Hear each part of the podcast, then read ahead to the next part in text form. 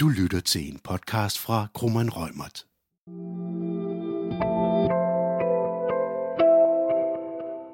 Velkommen til Krummeren Rømerts podcast Udbudsnyt. Mit navn er Simon Christensen, og med mig i dag har jeg mine to kollegaer, Andreas Ries Madsen og Sebastian Willingburg Andersen.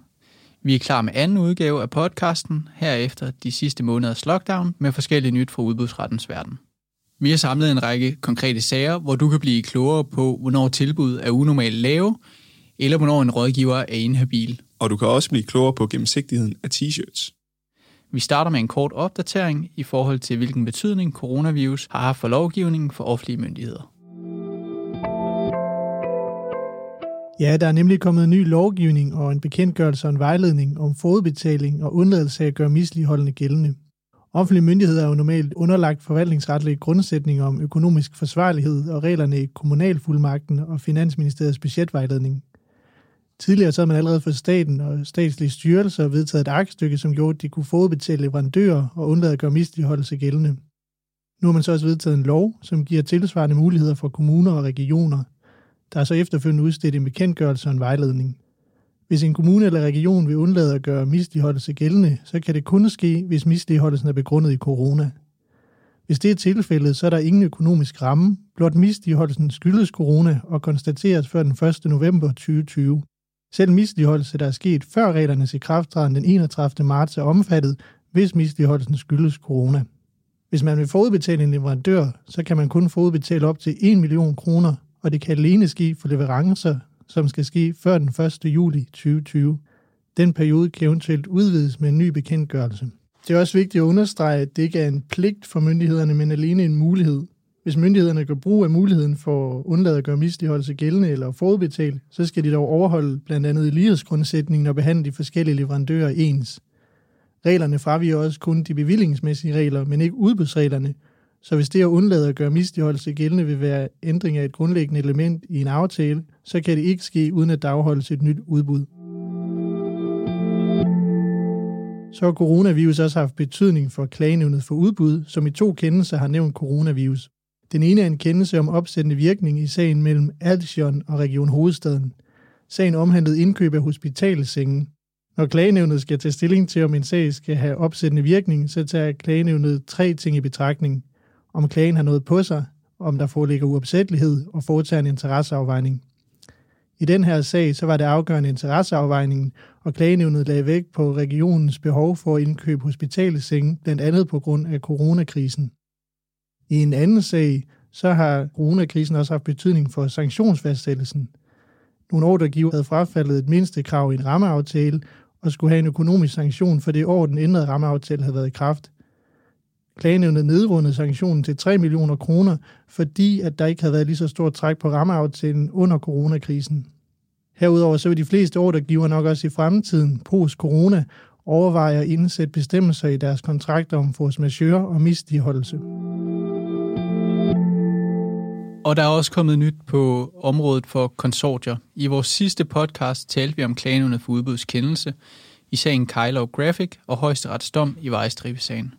Begge sagerne handlede om de konkurrence- og udbudsretlige rammer for at byde som konsortium.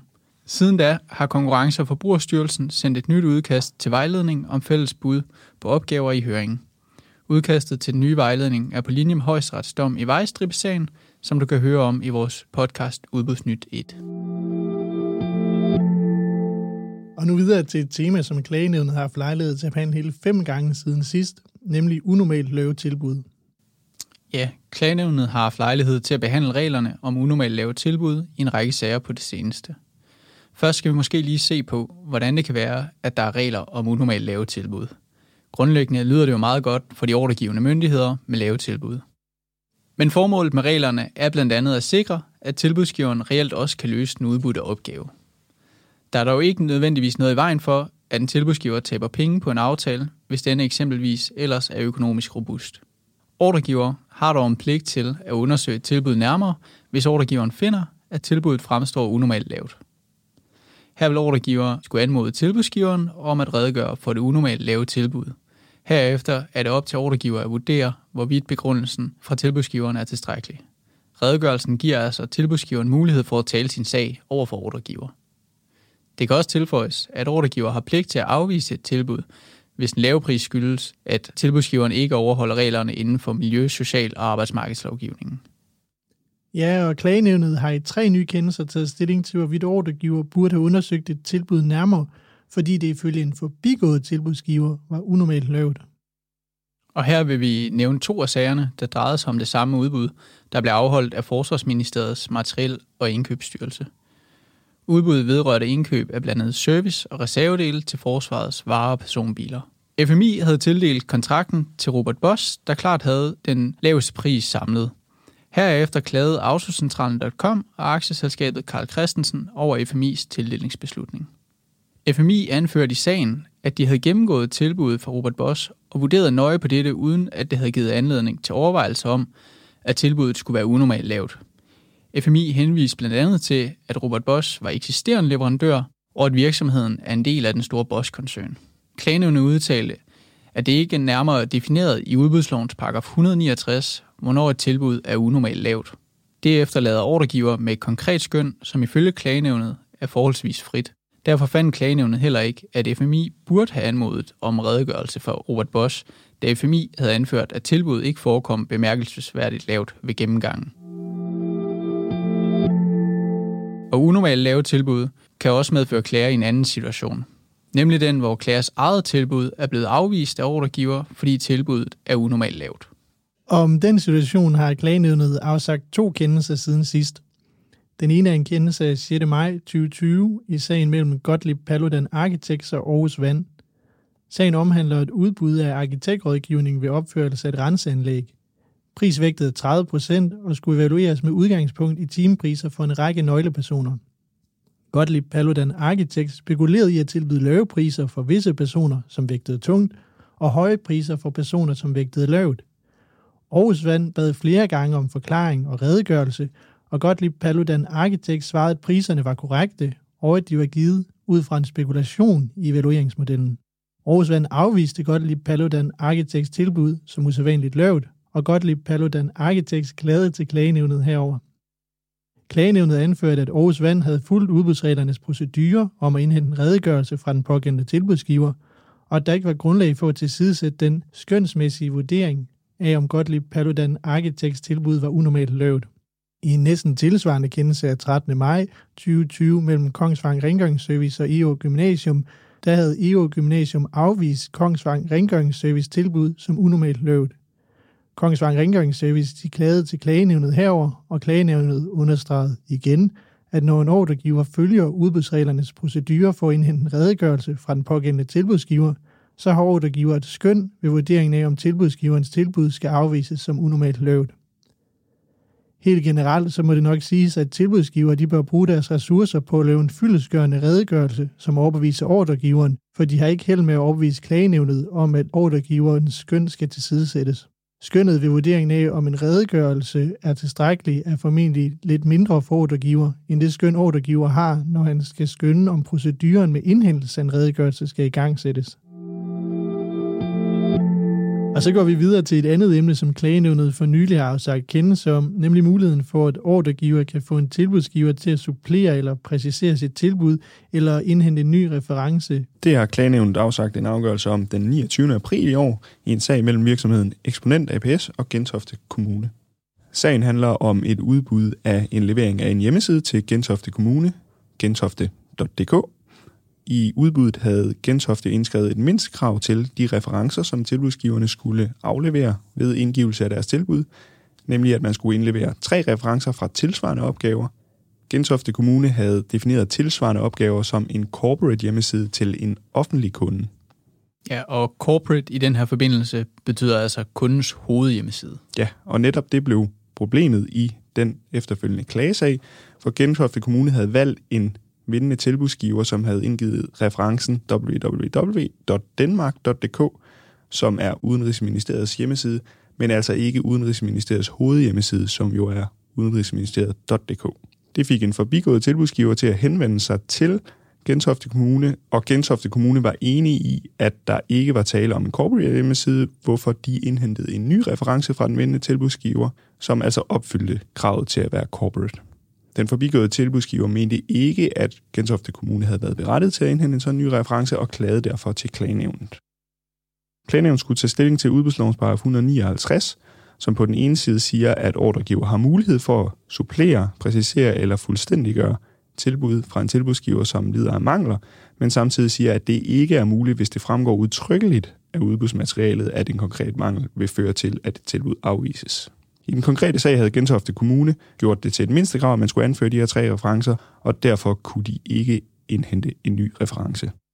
Så det afgørende i sagen blev altså, at referencerne var gjort til mindste krav, og det viser på den ene side, at det er vigtigt for ordregiver at være opmærksom på, hvordan man udformer sine krav til referencer.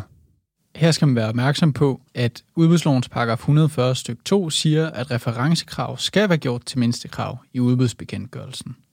Hvilket så skaber et spørgsmål om, hvorvidt det overhovedet er muligt at indhente nye referencer. Derfor betyder kendelsen også på den anden side, at tilbudsgiver skal være opmærksom på, hvordan de opfylder eventuelle referencekrav, når de afgiver deres tilbud, fordi det altså ikke er sikkert, at ordregiver må indhente nye referencer.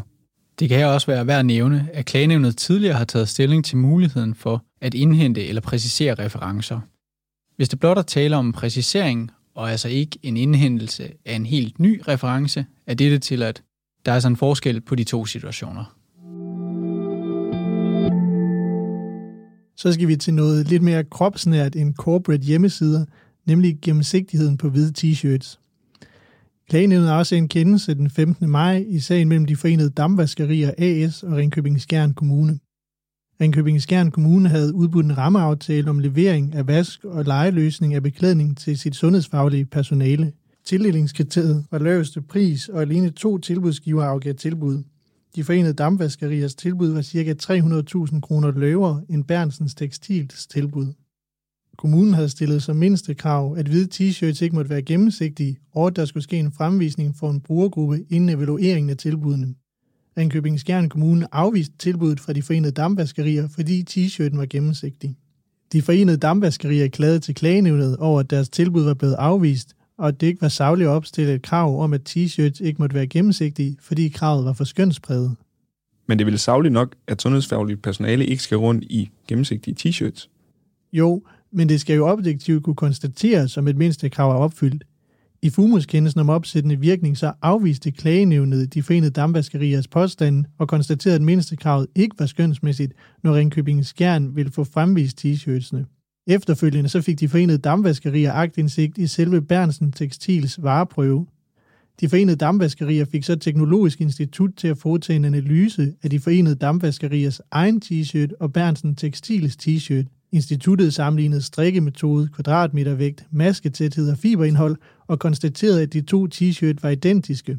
De forenede dampvaskerier fremlagde rapporten for klagenævnet, som konstaterede, at de to t-shirts var identiske og fra samme producent, og hvis Bernsens tekstil t-shirt levede op til mindstekravet og ikke var gennemsigtigt, så måtte det samme være tilfældet for de forenede dampvaskeriers t-shirt. Så klagenævnet kom altså til et andet resultat i den endelige kendelse i forhold til deres FUMUS-kendelse. Ja, det er en af de få kendelser, hvor en klager formår at fremlægge nye forhold for klagenævnet, som fører til en anden endelig afgørelse end den forløbige afgørelse i kendelsen om opsættende virkning. Kendelsen understreger også den frihed, parterne har til at fremlægge rapporter og andre erklæringer ved klagenævnet, som er underlagt en noget friere proces end den, der kendes fra domstolene. Samtidig er kendelsen også interessant, fordi der bliver givet agtindsigt i en vareprøve, hvilket udstrækker offentlighedslovens dokumentbegreb noget vidt. Men konstaterede klagenævnet så, hvornår en t-shirt er gennemsigtig? Nej, hverken klagenævnet eller kommunen konkluderede, hvornår en t-shirt objektivt konstaterbart er gennemsigtig. Klagenævnet konkluderede bare, at når Ringkøbing Skjern Kommune vurderede, at den ene t-shirt ikke var gennemsigtig, så gælder den samme vurdering for en anden tilbudsgivers identiske t-shirt. Og så går vi til noget helt andet, nemlig rådgiverinhabilitet og konkurrencefordele. Her er spørgsmålet, om ordregiver skal udelukke tilbudsgiver, som har fået en konkurrencefordel, f.eks. fordi tilbudsgiveren har hjulpet med at udarbejde ordregivers udbudsmateriale. Ja, og netop den problemstilling tog klagenævnet stilling til i deres kendelse af 15. april fra i år, hvor JSK Container klagede over Vestforbrænding. Sagen handlede om Vestforbrændings udbud af levering af skiltesystemer til en masse genbrugspladser, som de repræsenterede, fordi de tidligere skilte blandt andet havde haft problemer, når det var blæsevejr. De væltede. Derfor indgik Vestforbrænding en dialog med SSC, som er en smider- og maskinvirksomhed, som hjalp med at designe, udvikle og teste et nyt skiltesystem, som så skulle ligge til grund for det udbudsmateriale, som indgik i Vestforbrændings senere udbud. SSC deltog selv i det senere udbud og vandt begge delaftaler, og herefter klagede en anden forbigået tilbudsgiver, nemlig JSK Container, over at SSC havde haft en konkurrencefordel, fordi SSC havde lavet det her forberedende arbejde til udbudsmaterialet. Klagenævnet startede i deres kendelse med generelt at sige, at involvering af en virksomhed, som selv senere byder ikke i sig selv, er i strid med udbudsloven, så længe virksomheden enten ikke får en konkurrencefordel, eller ordregiver sørger for at udligne den konkurrencefordel, som den pågældende tilbudsgiver har haft. I den specifikke sag udtalte klagenævnet, at Vestforbrænding netop havde formået at udligne den konkurrencefordel, som SSC havde haft, og de lagde væk på flere forskellige ting. For det første så havde SSC ikke deltaget i udarbejdelsen af selve udbudsmaterialet, men kun nogle af de tegninger, som lå til grund herfor. For det andet så havde Vestforbrænding inddraget alt SSC's materiale i udbudsmaterialet, og det var derfor kendt for alle tilbudsgiverne. Vestforbrænding havde også afholdt en besigtigelse, hvor tilbudsgiverne kunne stille spørgsmål til udbudsmaterialet, og Vestforbrænding havde også sørget for at forlænge tilbudsfristen, hvilket betød, at alle tilbudsgiver havde haft lige lang tid til at udarbejde materialet. Sagen bekræfter jo, at det kan lade sig gøre for en tilbudsgiver at deltage i det samme udbud, som tilbudsgiveren har deltaget i markedsdialog og forberedende arbejde omkring. Men sagen viser også, at ordregiver skal være opmærksom på at udligne eventuelle konkurrencefordele. Det var en form for potentiel konkurrencefordel, som en tilbudsgiver kan have, og som man i øvrigt ofte ser, fordi ordregiver jo tit har forudgående markedsdialog, før de går i et udbud. Vi slutter af med en lidt mere speciel form for konkurrencefordel, som man så i klagenævnskendelse af 22. april fra i år, hvor Hydrema indklagede Forsvarsministeriets Materiel- og Indkøbsstyrelse, FMI.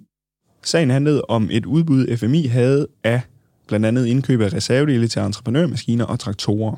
Det første udbud vedrørende i det her indkøb af reservedele var tilbage i 2017. Her var tilbudsgiverne Hydrema og United Military Services, UMS. I 2017-udbuddet vandt Hydrema, mens UMS blev en forbigået tilbudsgiver og klagede, fordi de mente, at Hydremas tilbud var ukonditionsmæssigt. UMS søgte desuden om agtindsigt i Hydremas tilbud, og ved en fejl kom de til at få nogle af de oplysninger vedrørende Hydremas enhedspriser, som skulle have været undtaget. Men fordi FMI ikke havde overstreget priserne ordentligt, kunne man altså se nogle af enhedspriserne. FMI fulgte klagen og opsagde kontrakten med Hydrema, hvorfor de senere blev nødt til at iværksætte et nyt udbud, og det gjorde de i slutningen af 2019. Både Hydrema eller Hydremas søsterselskab og UMS deltog også i det her senere udbud, men den her gang vandt UMS udbuddet. Hydrema klagede herefter over, at UMS havde haft en konkurrencefordel, fordi de kendte nogle af Hydremas søsterselskabs enhedspriser fra udbuddet tilbage i 2017. Klagenævnet udtalte, at der ikke var tale om en reel konkurrencefordel og lagde vægt på flere forskellige ting. Det første var, at der var tale om et ændret udbud. Den forventede værdi af rammeaftalen var væsentligt forøget. Omfanget af de enhedspriser, som UMS fik indsigt i, var ikke særlig stor, og der var et større antal enheder med i det nye udbud. Derudover lagde klagenævnet vægt på den tid, der gik mellem udbud 1 og 2, hvor klagenævnet udtalte, at mange udefrakommende omstændigheder kunne have påvirket enhedspriserne. Sidst men ikke mindst lagde klagenævnet også vægt på fejlens karakter, altså at det var FMI's skyld, at UMS havde fået den aktindsigt, og ikke UMS egen skyld. Ja, og sagen viser altså, at ikke enhver konkurrencefordel er nok til at give ordregiveren forpligtelse til at udelukke en tilbudsgiver fra at byde. Kendelsen er også et eksempel på den konkrete vurdering, som klagenævnet laver, når det skal vurderes, om der er tale om en konkurrencefordel. Og dermed har vi været igennem dagens program. Hvis I har spørgsmål til nogle af kendelserne eller andre spørgsmål, så er I naturligvis velkommen til at kontakte os eller genlæse vores seneste nyhedsbrev, som I både kan finde via Krummeren Røgmerts LinkedIn eller på vores hjemmeside. Du har lyttet til en podcast fra Krummeren Røgmert. Podcasten er udtryk for vores specialisters opfattelse af retsstillingen på nuværende tidspunkt. Vær opmærksom på, at retsstillingen godt kan udvikle sig løbende i takt med, at der kommer ny praksis på området. Hvis du ønsker at vide mere om emnet, så kan du tilmelde dig vores nyhedsbreve eller finde mere indhold på vores lønningscenter på grummanrøgmer.com. Du er også velkommen til at kontakte vores specialister.